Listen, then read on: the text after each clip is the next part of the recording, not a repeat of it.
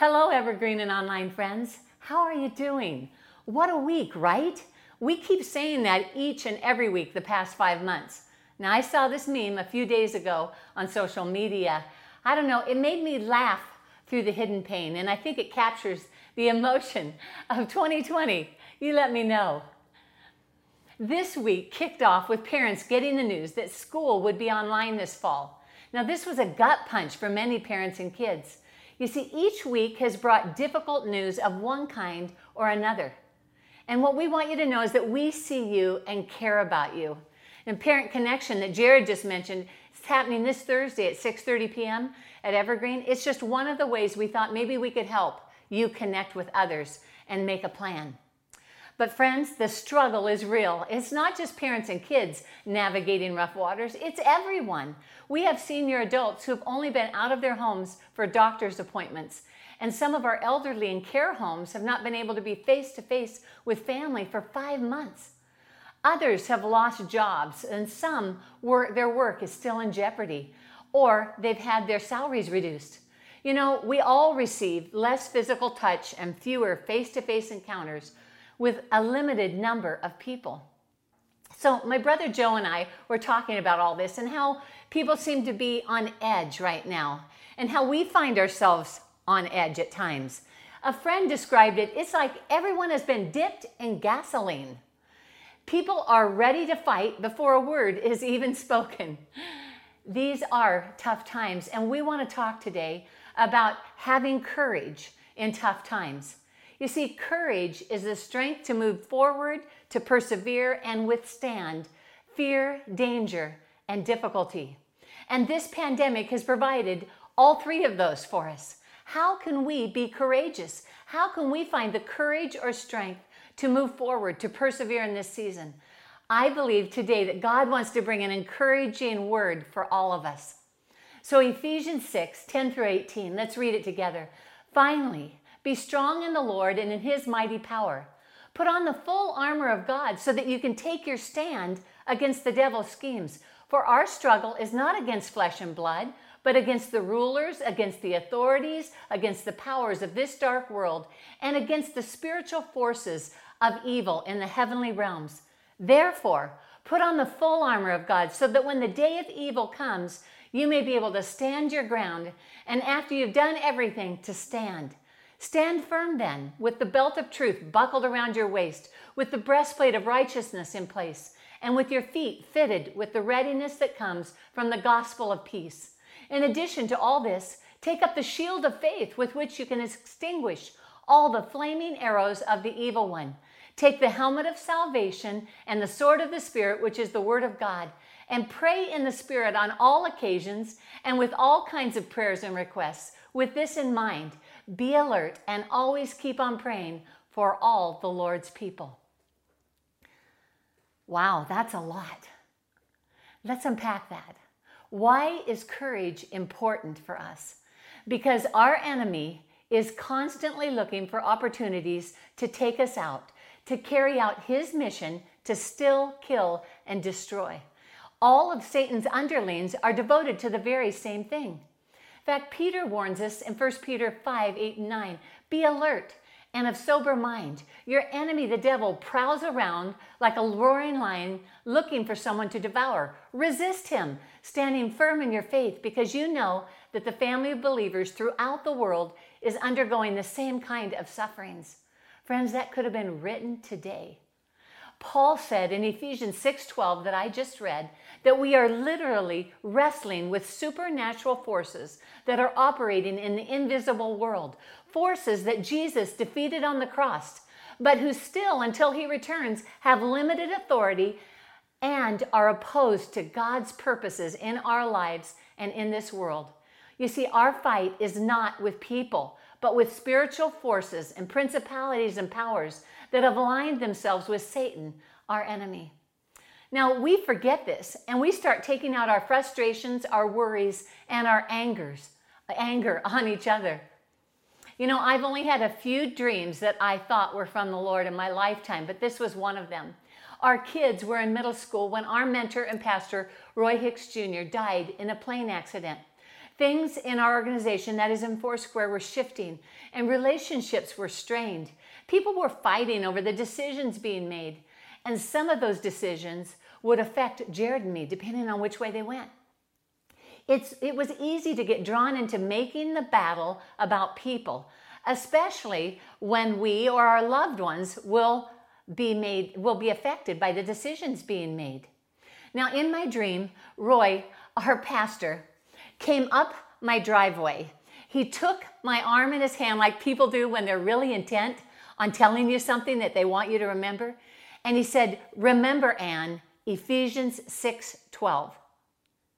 He said this three times to me, and each time his pulling on my arm was a little stronger. Well, Ephesians 6:12, I read a few minutes ago in our passage, for our struggle is not against flesh and blood, but against the rulers, against the authorities, against the powers of this dark world, and against the spiritual forces of evil in the heavenly realms.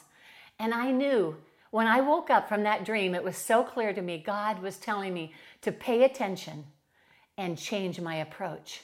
I needed to change the approach to what was happening. I began to pray for everyone involved in this decision making. And yes, I had to repent of some misplaced anger. But He led us through that time with creative solutions. All our relationships in good standing, and our emotions and mental well being were still intact. COVID and all the chaos that's going on in our world is not a battle with flesh and blood. It is a spiritual battle, and we need Jesus to help us be courageous in these tough times, to let go of our misplaced anger. And we need courage to move forward and stand in the face of this battle. Courage is strength in the face of fear, difficulty, and opposition. So, my question is how do we get more of that? Well, we find that in our Ephesians 6 passage. Number one, in a relationship with Jesus. Courage comes in a relationship with Jesus. Paul wrote the very first verse finally be strong in the Lord and in his mighty power. Now, I want you to know that I love how the Passion puts this one. Now, my beloved ones, I have saved these most important truths for last. Be supernaturally infused with strength through your life union with the Lord Jesus Christ. Stand victorious with the force of his explosive power flowing in you and through you. Headlines Don't try to handle life alone. You and I are not enough by ourselves for this battle. In Christ, we have the strength we need to be courageous in battle. What do I mean? Well, you know, when you create your online profile, one of the choices is in a relationship to describe yourself in Christ describes our relationship with Jesus. God's power is at work within us from the moment we are in Christ, that is, in a relationship with Jesus. God's Spirit comes to live in us and empowers us to follow Him through thick and thin. So, how do I change my relation status with Jesus to in a relationship? It's simple. I agree with God that He loves me and that I've messed up, we call it sinning. I say yes to relationship with his son Jesus, who died on a cross, receiving his forgiveness for my past, my present, and my future. And when I do this, God's Spirit, all of who he is, comes to live inside of me, and I am supernaturally infused with strength and power. If you haven't already, you can take that step today. In just a few minutes, when we take communion, you can let Jesus know that you want to be in a relationship with Him. But what if you already are, as many of us are? You may be saying, I'm in a relationship with Jesus, but my strength to face these tough times is lagging. Come to the unending source of strength, Jesus. It's easy to slip into trying to figure things out on our own. You and I need reminders. We need Jesus' strength to be courageous. He's calling to us today. He wants to help. Want more courage? Be in a relationship with Jesus. And secondly, he says, wear the uniform. Like it or not, our lives are a battleground. Paul writes in verse 13 that we read, Therefore, put on the full armor of God so that when, notice the when, not if, the day of evil comes, you may be able to stand your ground and after you've done everything, to stand. God has given us something to put on that we need to wear if we want to have the courage to stand in this battle. Now, stand there is a military word that means to hold your position in the face of difficulty and opposition. So, friends, let's put on the uniform. Okay, remember being a kid and your parents ordered you or told you to put a coat on because it was really cold outside? And if it was super cold, they might ask you to add mittens or gloves or a hat, sometimes even boots. And often we were kind of reluctant to do that. They wanted you to be prepared to defend yourself against the cold temperatures. And God wants us to be protected and prepared to stand against the attacks of the enemy of our souls. So, what does this uniform include? We want to do a brief survey of that. First of all, Paul uses the metaphor of a soldier's uniform. I think we are more familiar with a football player's attire, but Paul was sitting in prison, chained to a soldier, while writing these words. With people in first century Ephesus, they would have been very familiar with the Roman soldier's uniform. First of all, he mentions the belt of truth. The belt held the soldier's outfit all together, and it held the scabbard for the sword that we'll talk about in a few minutes. And it was cinched up tight for battle so that nothing was lost. Knowing the truth is what holds everything else in our lives together. Would you take a look for a minute at this video of Michael and Capri reminding themselves of the truth? My God is great. My God is great. My God is strong. My God is strong. My God loves me. My God loves me. In Jesus, And Jesus, I'm more than a conqueror. I'm more than conquer. If God is for me, God for me, who can be against me? who can be against me? I am loved, I'm loved, accepted, accepted, forgiven. given. I am a child of God. Wasn't that fun? So, what is Michael, my nephew, doing here? He's reminding Capri and himself of the truth about God and about them. Reminding ourselves and each other of the truth is essential. Believers in the first century needed this, and so do we. Peter writes in his second letter saying, I will always remind you of these things, even though you know them and are firmly established in the truth you now have. I think it's right to refresh your memory as long as I live in the tent of this body. Well, friends, let's have our own Michael and Capri like moment together. I'd like you to repeat with me, kids too, and let's put our bodies and voices into it. My God is great. My God is great. My God is strong. My God is strong. My God loves me. My God loves me. In Jesus, in Jesus, I am more than a conqueror. I am more than a conqueror. If my God is for me, if my God is for me, who can be against me? Who can be against me? I am loved, accepted, forgiven. I am a child of God. I am a child of God. Great job. Well, there's the belt of truth and there's the body armor of God's righteousness. The soldier's body armor covered him from neck, neck, to thighs. Now, body armor protects the vital organs, especially the heart. So, what is it exactly I'm putting on for this body armor? I'm wearing the understanding that I am right with God. 2 Corinthians 5:21 says God made him, that's Jesus, who had no sin, to be sin for us, so that in him we might become the righteousness of God. So 24 7, 365 days a year, my standing with God is secure. My circumstances do not change that. My status with Him is not based on my performance. He is present and ready to help us even on our worst day. No arm twisting necessary. Our hearts can be at rest knowing God and I are good. That brings us to the third thing Paul mentions the boots or the shoes of the peace that comes from the good news. Once the body armor was on, the soldier put his boots on, and the boots were thick soled and they were studded with many sharp nails.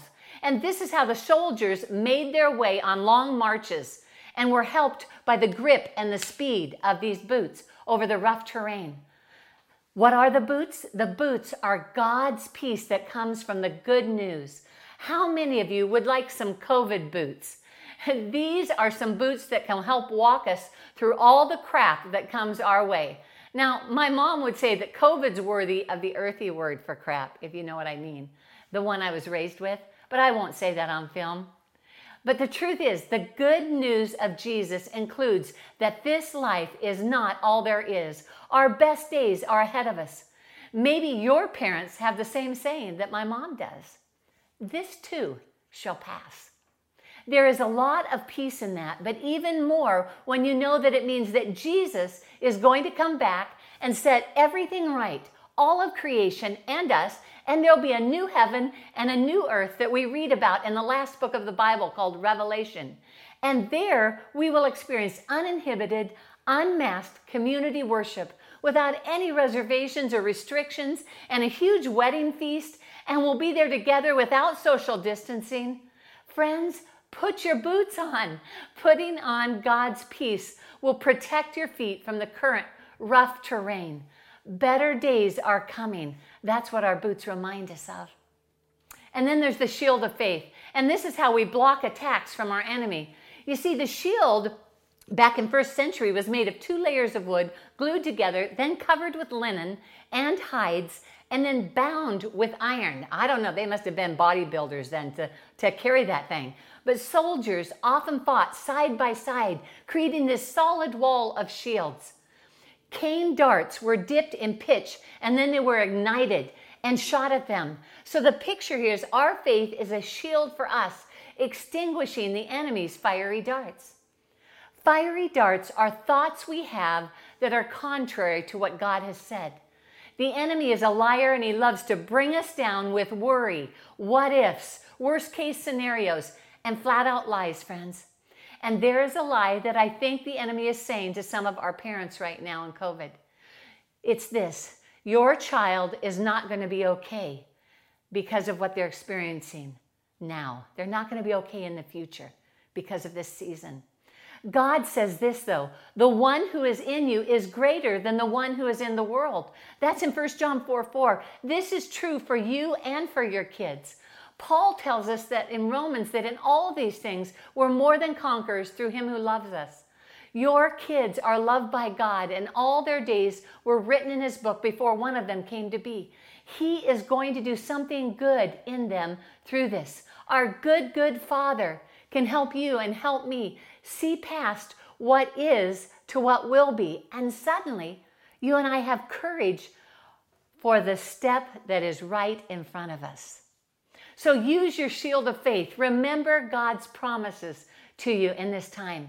And then we can't forget the helmet, the helmet of salvation. The helmet protects the head. And without the head, as we like to say, we are dead. And this is where I have to go football on you. You know that in college football, if you lose your helmet during a play, you have to sit out the next play of the game. Why is that? Because it's such an important part of the uniform. Now, if you're an Oregon Duck, the helmet changes often. But fortunately, that's not the way it is with God. Are you living with the knowledge that God is going to finish the work He started in you? That you'll make it to the finish line through all of this mess, regardless of how messy your race gets? Your transformation is guaranteed. But the enemy loves to challenge this with fiery darts. God is faithful even when we are not your meltdown the other day, or your social media rant that you shared, or the frustration that you unleashed on your kids or an innocent bystander, do not deter God's love and forgiveness. And it does not keep his ongoing work, his salvation in his life, his sozo, spirit, soul, and body change.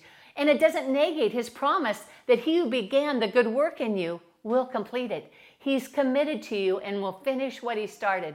The outcome of this battle is going into the win column.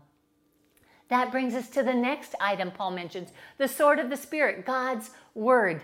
The more of God's Word you have in your life, the more prepared you can be for any difficulty.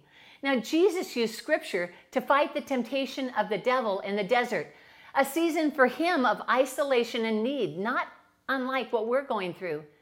You can do the same. You can grow in God's Word by reading a little of it each day. You can grow by doing a Bible study with others. We are preparing for a bunch of groups this fall where you can do a Bible study face to face or online. And you can do that with a quarantine friend or family member, be they near or far, thanks to technology. But if you use the same reading plan, you can share insights together that you got from God's Word that day. God's Word can help us identify temptations and cut them down to size. Our courage grows in a relationship with Jesus, wearing the uniform, and as we keep talking to God, because courage is launched in prayer. Paul Wright finished his whole treatise off with this and pray in the Spirit on all occasions with all kinds of prayer and requests. With this in mind, be alert and always keep on praying for all of the Lord's people. Paul ends where he started and where I want to end today with our relationship with God. You see, prayer is a conversation with God. So without it, we don't have much of a relationship. Can you imagine being in a relationship with someone and never talking together, never having a conversation? That's weird, isn't it? We won't have the strength we need to express courage and strength in the battle without prayer. My favorite book on prayer is titled Prayer Does It Make Any Difference? by Philip Yancey. Now, have you ever asked or wondered about whether your prayers were having any impact? That's what attracted me to the book in the first place. Yeah, me too. This can be especially true in difficult times. How do we move a relationship forward when we don't understand what's going on? We keep the conversation going and we stay honest. So, friends, keep on talking and listening to God with all kinds of prayers and requests, Paul said, at all times and on every occasion. And let's keep on praying for one another. So, are you ready for more courage to thrive in these tough times? What's your step? Don't do this alone. Is it your time to get in a relationship with Jesus? Or maybe you just need to re up today? Or maybe this is a time where you need to wear the uniform. You've been like the kid who runs out of the house naked without his clothes on in bad weather. What part of God's uniform for us spoke to you today? Keep talking and listening to God even when He seems to be quiet. He's, he's present, friends. He's listening to you. So I'd like you to reflect on what your next step is as Marley plays this powerful song called Tremble. And the band leads us in us. Now, you may just reflect during this. You may take up the bridge, as I like to call it, or chorus to this song. But would you reflect for a few minutes as Marley and the band lead us in this time? Thank you, Marley and the band, for that song that celebrates Jesus' power over our fear, over our difficulties, over the battles that we face. And we want to celebrate who Jesus is and what he's done for us by taking communion today. So we have the bread representing his body broken for our wholeness. And as you take the bread today, where do you need his courage and strength? Where do you need his wholeness in your life? If today is your day to get right with God, this is a great time to let Jesus know you want to be in a relationship with him. He'll send his spirit to bring all of who he is in your life. All you have to do is whisper that as you take the bread today. That's why he went to the cross for you. Let's pray. Jesus, thank you for your body broken for us. Thank you, Lord, for the freedom it represents, for the wholeness it represents, for the courage that you had as you faced the cross. And you did it because you loved us. So thank you, Lord, for your love. We pray for that in Jesus' name. Amen. Let's take the bread together.